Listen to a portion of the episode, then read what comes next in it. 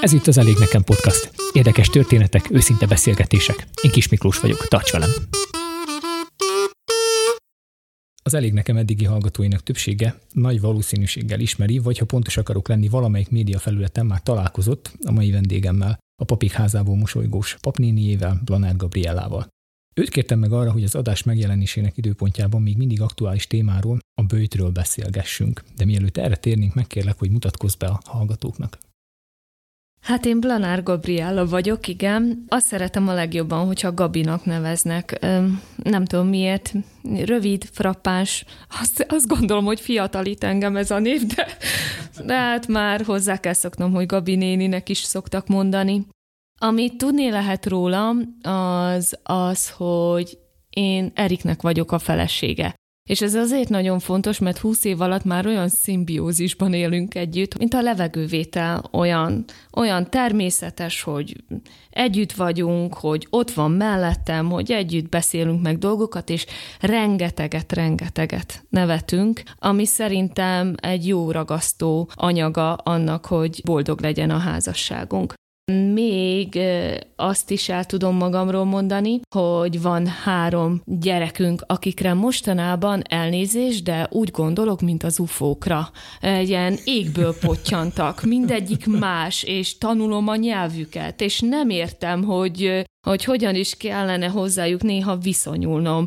Sokszor örülök annak, hogy nem hasonlítanak rám. Ennek úgy meg, meg, ö, meg könnyebbülve látom, hogy hát fú, azért nem olyanok, mint az anyjuk. Néha szoktam mondani nekik, hogy hát valóban, hogy olyan, mint hogyha egy egyszerű macskának egy perzsacicája született volna. Aztán persze nem mindig nézem így őket, nem mindig látom őket így, ezeket az égből pottyant ufó gyerekeimet, hanem néha nagyon bosszantanak. Egyébként ö, nagyon félek én és a férjem is. Szerintem van benne is, és bennem is egy ilyen nagy-nagy gyomorgörcs miatt, hogy ezek a ufócskáink egyszer csak azt mondják, ó, elrepülünk innen, és megnézzük a többi bolygót, hogy mi is folyik ott rajta. Úgyhogy félünk, hogy ö, kirepülnek. Hát remélem, hogy majd aztán visszarepülnek hozzánk, és ö, hát erről a mi bolygónkról is jókat visznek magukkal. És a harmadik, ami nagyon fontos a családi, rokoni kapcsolat mellett, ami nagyon megtartó, az a kisgéresi közösség. Ezt is mindenképpen meg kell említeni, mert azt gondolom, hogy ezek, amiket most felsorolok, ezek alakítanak engem nagyban, és itt kisgéresben is hát ilyen égből pottyant emberek vannak, különleges sztorikkal, nagyon érdekes történetekkel, amiket én annyira szeretek, és arra is van egy módszerem, hogy hogyan tudom megállapítani azt, hogy milyen a jó falu, vagy milyen a jó közösség. Elmegyünk kirándulni, legyen az város, kis falu, bárhova, akkor mindig elképzelem, hogy ebben a faluban, így végigjárom gondolatban, milyen lehet a karácsony este, a szenteste azzal az adis érzéssel, hogy hull a hó, együtt van a család, együtt mennek az emberek templomban, mit csinálnak utána, a templom után, hogyan tellenek az ünnepeknek a napjai. És hogyha ezt el tudom képzelni, hogy itt ez szép lehet ebben a faluban, akkor azt mondom, hogy itt, itt tudnék élni. És kisgéresben szépek a karácsonyok. Úgyhogy ennyit szerettem volna, ez a három dolog, a férjem, a gyerekeim, és az a kisgéresi környezet, ami nagyon meghatározó mostanság az én életemben. Azt nem említetted, hogy református lelkészként szolgáltok ebben a közösségben. Mióta szolgáltok itt? 15 éve szolgálunk Kisgéresben, 20 éve vagyunk lelkészek, és azért nem említettem, mert ez nekem olyan természetes, hogy lelkész vagyok. Nekem, hát igen, ez a hobbim, így szokták mondani, de ez, ez nem annyira igaz erre, hanem inkább talán azt tudnám mondani, hogy hihetetlen számomra mindig, hogy az Istennel való kapcsolat és az emberekkel való kapcsolatom az maga a munkám az maga az én életem, és ezt nagyon nagy ajándéknak találom. Mit látsz ebben a hivatásban a legnagyobb kihívásnak? Mm, a legnagyobb kihívás ebben a hivatásban az, hogy, hogy ne csüggedjek el talán, az, hogy, de szerintem ez minden embernek és minden szakmának ez a legnagyobb kihívása, hogy ahogy elterveztem, és nem sikerül, akkor azt megevészteni. Szerintem ez. És sokszor eltervezem, és így ilyen nagy a képzelőerőm, úgyhogy el tudom képzelni, hogy mi, hogyan kéne, hogy alakuljon valami, és nem úgy alakul, akkor, akkor szomorú vagyok. Azt mondod, hogy nagy a képzelőerőd. Uh-huh. Mi a víziód így a gyülekezeti élete a közösséggel kapcsolatban, lelkészként ebben a hivatásban? Sokat gondolkoztam ezen, és sokat örlődök húsz éve, amióta lelkész vagyok, vagy még előtte is, amikor teológiára jártunk, vagy kiskorom óta, amikor eldöntöttem, vagy, vagy elhívott engem az úr, hogy így szeretném szolgálni, lelkészként szeretném őt szolgálni. Sokat gondolkodta rajta, és hogy számokban mit mondjak, hogy legyen többen a templomban, hogy erősebb legyen az ima életünk, hogy jobban szeressük egymást, és arra jutottam most ebben a pillanatban, és lehet, hogy ezt holnap már máshogy fogalmaznám meg, de most ebben a pillanatban úgy gondolom, hogy az az álmom, hogy például ebben a gyülekezetben, Kisgéresben mindenki megérezze azt, hogy megfogtuk az Isten lábát. Tehát, hogy kapcsolatba kerüljenek az Istennel, és rájöjjenek arra, hogy ez mennyire jó. Ez az igazi hogy megfogjuk az Isten lábát, hogy nem az, hogy egyszerűen minden sikerül az életben, de valóban, hogyha megfogjuk az Istent, akkor sikerülni fog minden. Én azt szeretném, hogyha erre döbbennének rá itt az emberek, tehát erre tudnám őket rádöbbenteni, hogy figyeltek ide, itt az Isten, csak meg kell fogni a lábát, és meglátjátok, hogy sokkal boldogabbak lesztek. Sokkal több minden a helyére kerül az életetekben. Nagyon sok mindennel foglalkozol. Ez neked ilyen magától értetődő, vagy erre tudatosan odafigyeltél így a szolgálatod során, hogy minél több területre kiterjeszd a figyelmedet? Végképp nem tudatos magától értetődő, magától jönnek a dolgok, amihez kedvem van, azt teszem. Igazából nagyon önző módon. Tudom, hogy ez egy kicsit gyerekesnek hangzik, de én hiszek abban, egyszer azt mondta nekem a pszichológusnő, és ő ebben megtámogatott, úgyhogy őre kell haragudni, hogy, hogy így kell felnőni, hogy mint egy gyerek olyan legyél a felnőtt korodban is, hogy azt a gyermeki lelkületet nem szabad elveszíteni. És amikor nekem valamihez nagyon-nagyon nagy kedvem van, akkor én úgy hiszem, abban hiszek, hogy az Isten tette, adott nekem ehhez nagy kedvet, és ezért meg kell tennem. És amikor valamire úgy gondolom, ez egy csodálatos lesz, ez milyen jó volna kipróbálni, akkor olyan vagyok, igen, mint egy gyerek, aki meglátja a trambulint, és fú, akkor ezt próbáljuk ki, és csináljuk meg. És azt gondolom, hogy a gyülekezeti munkában is, hogyha jönnek ezek az ötletek, hogy most bábozzunk, vagy filmezzünk, vagy legyen papírszínház, vagy legyen egy családi nap, vagy akár menjek el végig látogatni a időseket, vagy a konfirmandusok szüleit, akkor az egy ilyen ötlet, egy ilyen lelkes, jaj, de van rá kedvem, hát csináljuk meg akkor dolog.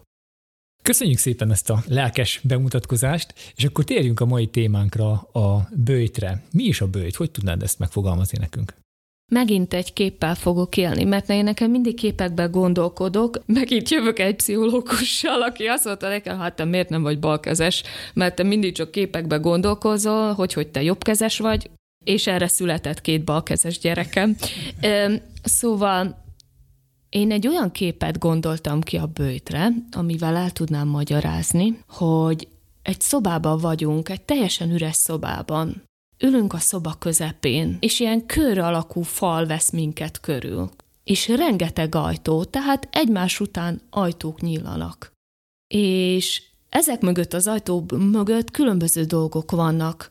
Étkezés, kacagás, dorbézolás. A másik ajtó mögött ott van egy rászoruló, egy beteg ember. Harmadik ajtó mögött ott van egy, egy, egy íróasztal, ahol tanulni lehet. A negyedik ajtó mögött ott vannak ö, vidám emberek, az ötödik ajtó mögött gyászolók vannak. A hatodik ajtó mögött unatkozó gyerekek vannak. És azt gondolom, hogy mi ott ülünk, és ezek az ajtók körülvesznek minket, és bőjtben azt kell eldöntenünk, hogy még az az ajtó, aminek nyitva kell lennie, és még az, amiket inkább be akarjuk zárni. Még az, ami, amit hogyha kinyitunk, akkor érezzük, hogy a lelkünknek az jó lesz. De ehhez csendbe kell lenni. Tehát úgy képzelem el magamat a bőjben, hogy ülök a szobában, csendbe vagyok, és kitalálom, hogy most az Isten még ajtót akarja, hogy bezárjam. Van, akinek azt kell, hogy bezárja az evés, ivás, dorbézolás ajtaját. Van, akinek azt kell, hogy kinyissa azt az ajtót, ahol meglátja azokat az unatkozó gyerekeket, és velük kezd el valamit.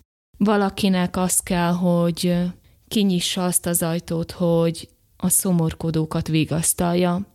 Én ilyennek látom a bőtöt. Egy kicsit olyan, mint a magyar népmesékben, hogy, hogy választhatsz az ajtók közül.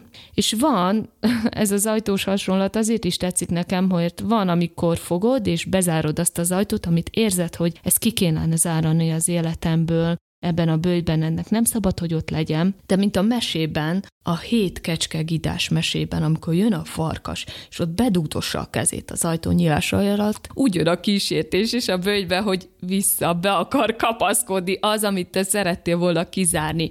Néha még be is csap, be, belisztezi a lábát és bedugja. Iszonyúan féltem ettől a mesétől. Én úgy rettegtem kiskoromban ettől, de valójában ilyen az élet, hogy, hogy nagyon sokszor megkísért minket, és olyan jó volna távol tartani ezeket a farkasokat.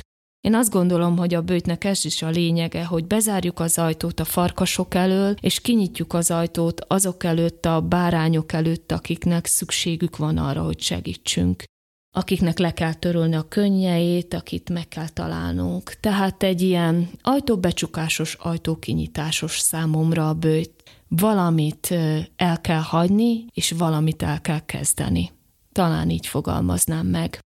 Ja, és mindenképpen szerintem a bőjt az egy ajándék.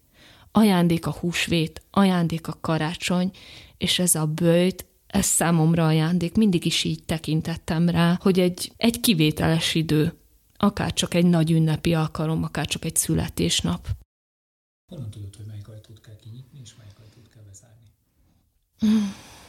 Minden éven valahogy máshogy bőjtölök. Minden évben valami más a fogadásom. Volt úgy, hogy a Facebookot kapcsoltam ki, tehát azzal nem törődtem a bőti időszak alatt. Volt úgy, hogy nem olvastam világi könyveket. Volt úgy, hogy étkezésben bőjtöltem.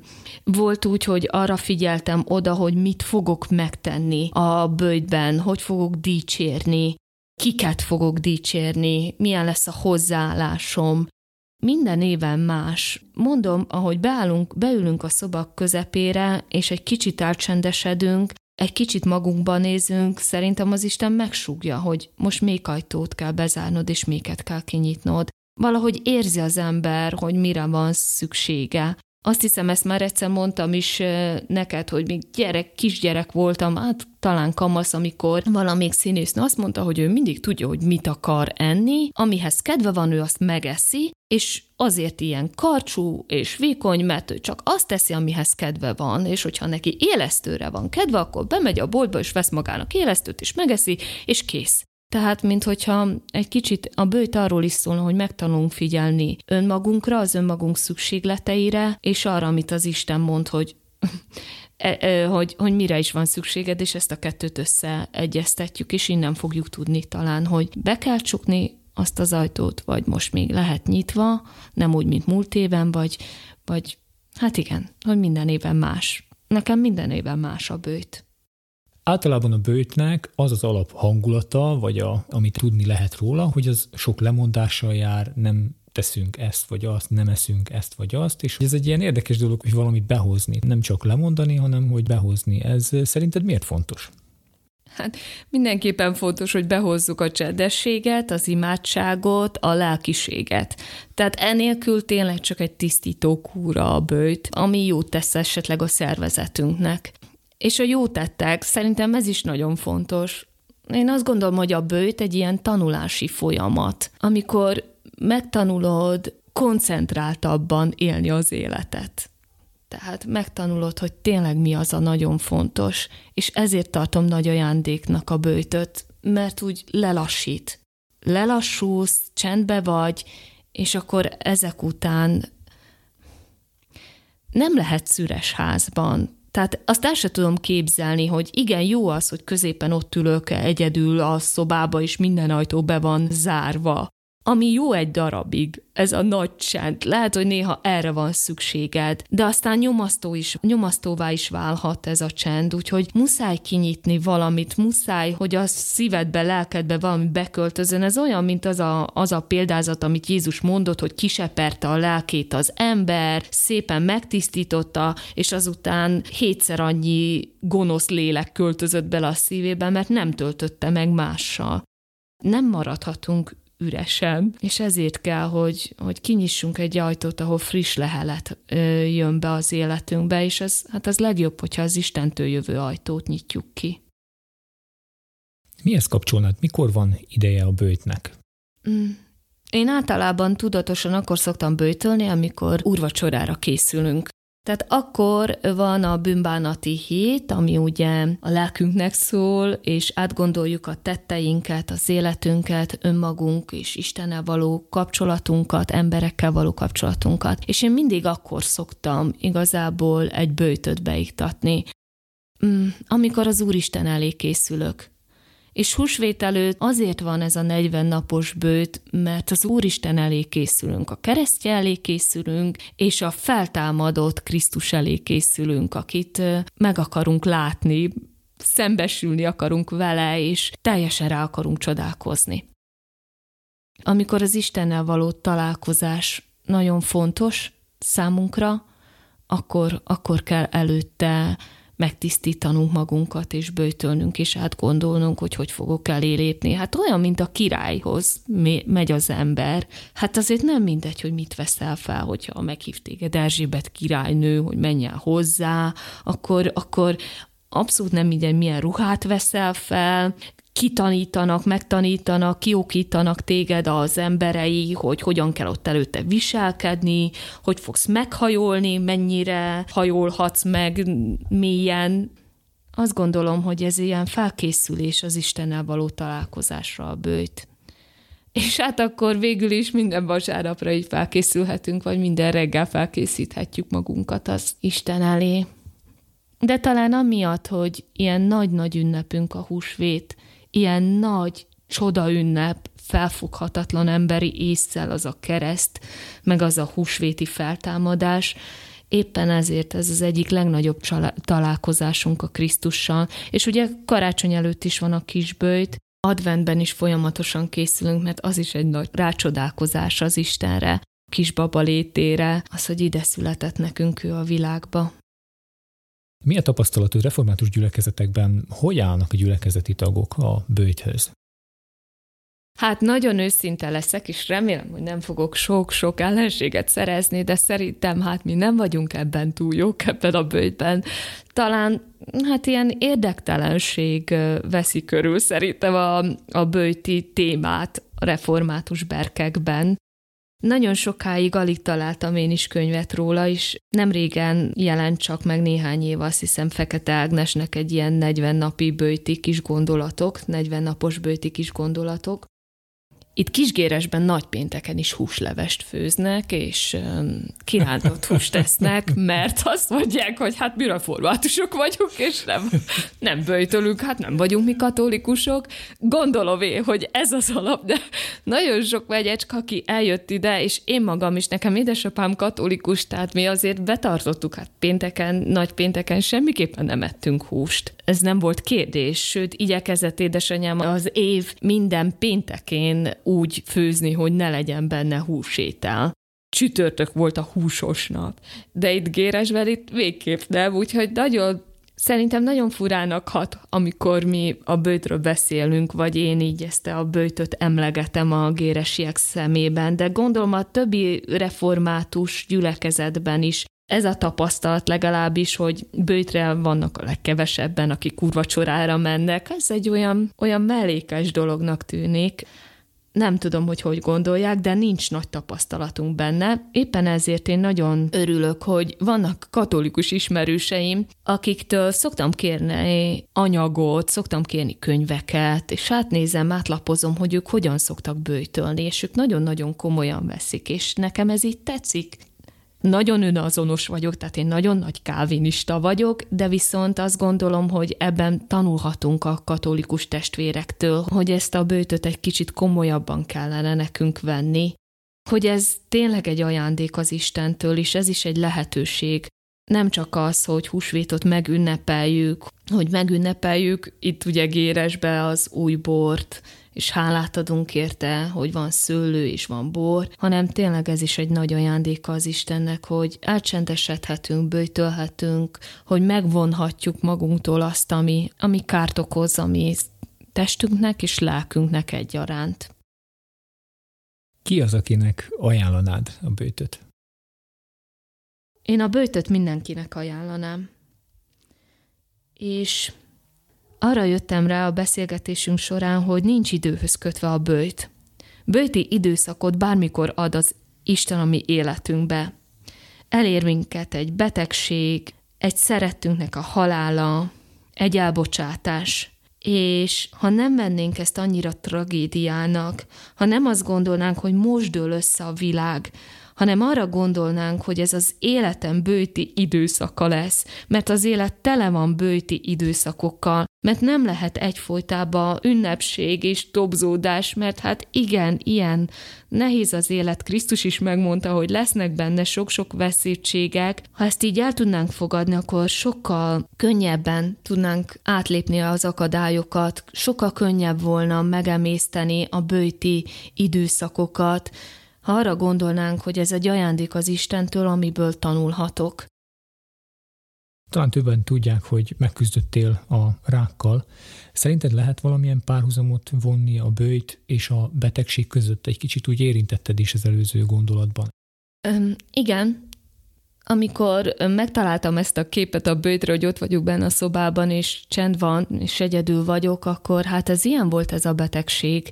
Hatalmas nagy csend vett körül koppant a csend. Hallgatott az Isten, úgy éreztem, olyan mélységes, halotti csend volt, ugye, mert halálfélelme van ilyenkor az embernek, és abban nagyon hasonlít a csenden kívül a bőthöz a betegség állapota, hogy, hogy akkor is elkezded az ajtók mögé nézni, hogy mi a fontos, hogy annyi fölösleges ajtód van kinyitva, annyi fölösleges dologokba akarsz belépni, megnézni, abba a szobába is kíváncsi vagy, és kutakodni akarsz, és nem mindegyik ajtóra van szükséged.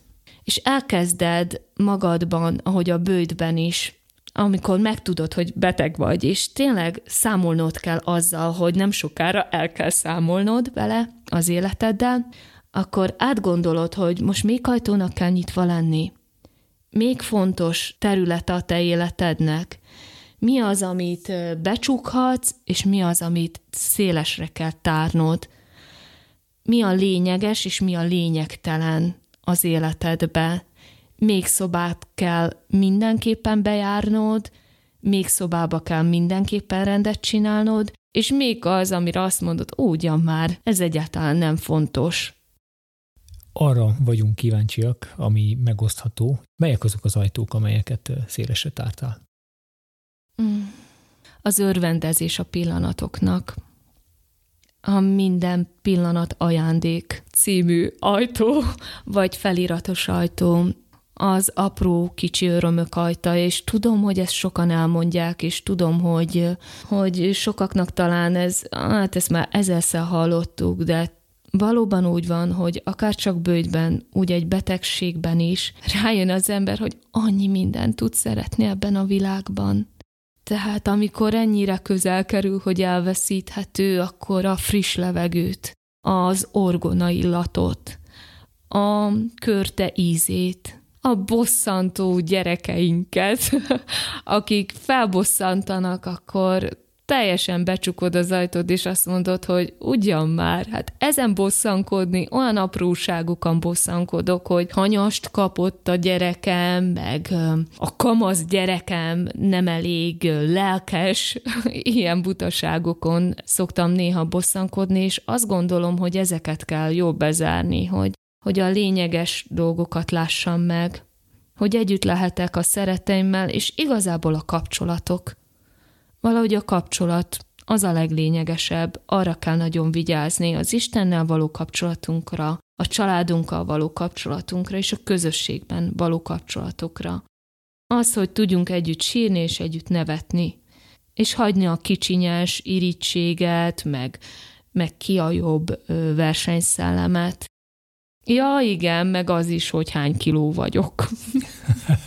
hát az eléggé igaz. Teljesen leértékelődött számomra a betegség során, aztán persze vissza-vissza esek ebben, aztán mindig rájövök, hogy ez azért, no, Gabi, egyszer már eldöntöttük, hogy ezt be kell csapni, ezt a kilóügyet, meg az is, hogy például, ha nagyon személyes akarok lenni, akkor az is nagyon bosszantó számomra, hogy például a hajam, miért ilyen ritka a hajam? Azt mondják, hogy a nőnek a haja koronája, és akkor én mindig ilyen fanyarul megjegyzem magamnak, szép kis koronád van neked, Gabi. És amikor meg végképp nem volt hajam, és csak kendőt hordtam, meg parókát, akkor mondtam, hogy haj, mennyi sok hajam volt azon a fényképpen még. Szóval igen, ezek a kicsinyes, talán igen mondható a külsőségeket kellene, ami csak így kívülről látható és kívülről fontos.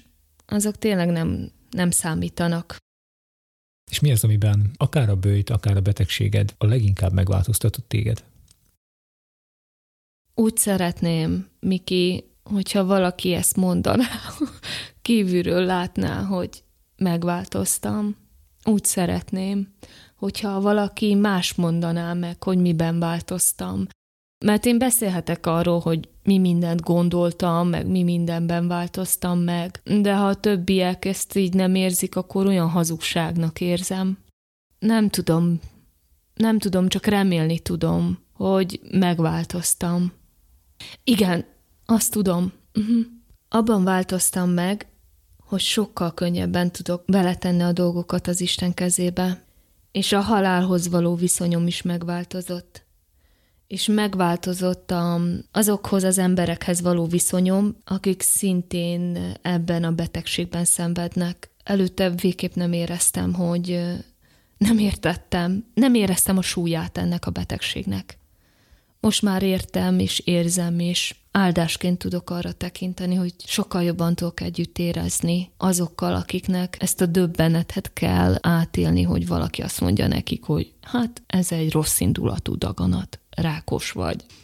Mert ez egy hatalmas döbbenet, ez olyan, hogy nem tudom, hirtelen elveszted az oxigént, és, és úgy érzed, hogy csak összeesel, hogy ez komolyan megtörténik velem, Szóval azt gondolom, hogy ebben, ebben változtatott meg. Remélem, hogy együttérzőbb lettem. Volt már olyan, hogy rádöbbentél, hogy az Úristen most azt használta, hogy te átestél ezen a betegségen? Ó, nem egyszer. Abszolút. Nem egyszer volt, hogy ezt gondoltam, vagy ezt éreztem. Olyannyira nem egyszer, hogy ö, sokszor úgy érzem, hogy ezt a betegséget csak jól meg kell ölelnem meg meg kell szeretgetnem, és azt mondani, jaj, de hálás vagyok érte. Ha nem lett volna, akkor már nem az volnék, aki vagyok. Akkor nem az a Blanár Gabi lennék, akivel most beszélgetsz, és ezért a Blanár Gabiért én hálás vagyok. Úgyhogy igen, nagyon sokszor éreztem azt, hogy, hogy áldás tud lenni ez egy betegség. Miközben kettős érzéseim vannak, gyűlölöm. Tehát tudom, hogy nem az Isten adja, tehát nagyon utálom ezt a betegséget, főképp akkor, amikor látom, hogy hogy, hogy leépíti az embert, a barátaimat, az ismerőseimet, amikor látom, hogy ebben szenvednek, akkor gyűlölöm ezt a betegséget, de a hozadékát azt szeretem. A hozadék az tud áldás lenni. Onnan indultunk, hogy ugye kicsoda Blanár Gabriella, Érintettük a bőtöt is, mint lemondást, mint ajtók bezárását és ajtóknak a kinyitását, vagy megöleltük egy kicsit a betegséget, és egy kicsit hátat is fordítottunk neki. Mi az, amit így összefoglalásképpen üzenni tudnál annak a hallgatónak, aki most így a bőtön gondolkozik, vagy éppen az életének egy másfajta bőtjében van? Egyszer mm, egy súlyos betegségen átesett nővel beszélgettem, és megkérdeztem tőle, miután már úgy felélegzett ő is, és én is, hogy semmi baja nincs, hogy mit tanultál belőle? Miben változott meg az életed, vagy a hozzáállásod? És ő azt mondta, ó, ugyan már, hát semmiben. Megyek és élek tovább úgy, mint eddig, ez volt egy kis epizód az életembe, és ennyi. és mai napig ott vagyok ebben a történetben, ott vagyok, jelen vagyok, hallom a hangját, látom az arcát, mert annyira megdöbbentem. Én, én azt tanácsolnám mindenkinek, hogyha elkezdünk bőjtölni, vagy egy nehéz bőti időszak van az életünkben, vagy túl vagyunk rajta, akkor mindenképpen gondoljuk át, hogy mit tanultunk benne, mivé formált az Isten, mit akart vele megtanítani, mert én úgy gondolom, hogy az Isten minden rosszból van, mit csodálatosat tud kihozni. Egészen biztos, hogyha megengedte az életedben a bőtöt, hogy elhatároz, hogy bőtölni fogsz. Ha megengedte azt a nehéz bőti időszakot az életedben, akkor azt azért tette, mert azzal nemesíteni akar téged, azzal formálni akar téged soha, soha ne feledjük el egy nehéz időszak után akár megfogni egy papírt és leírni, hogy mit tanultam ebből, mi volt jó ebben, miben változtam ebben a helyzetben.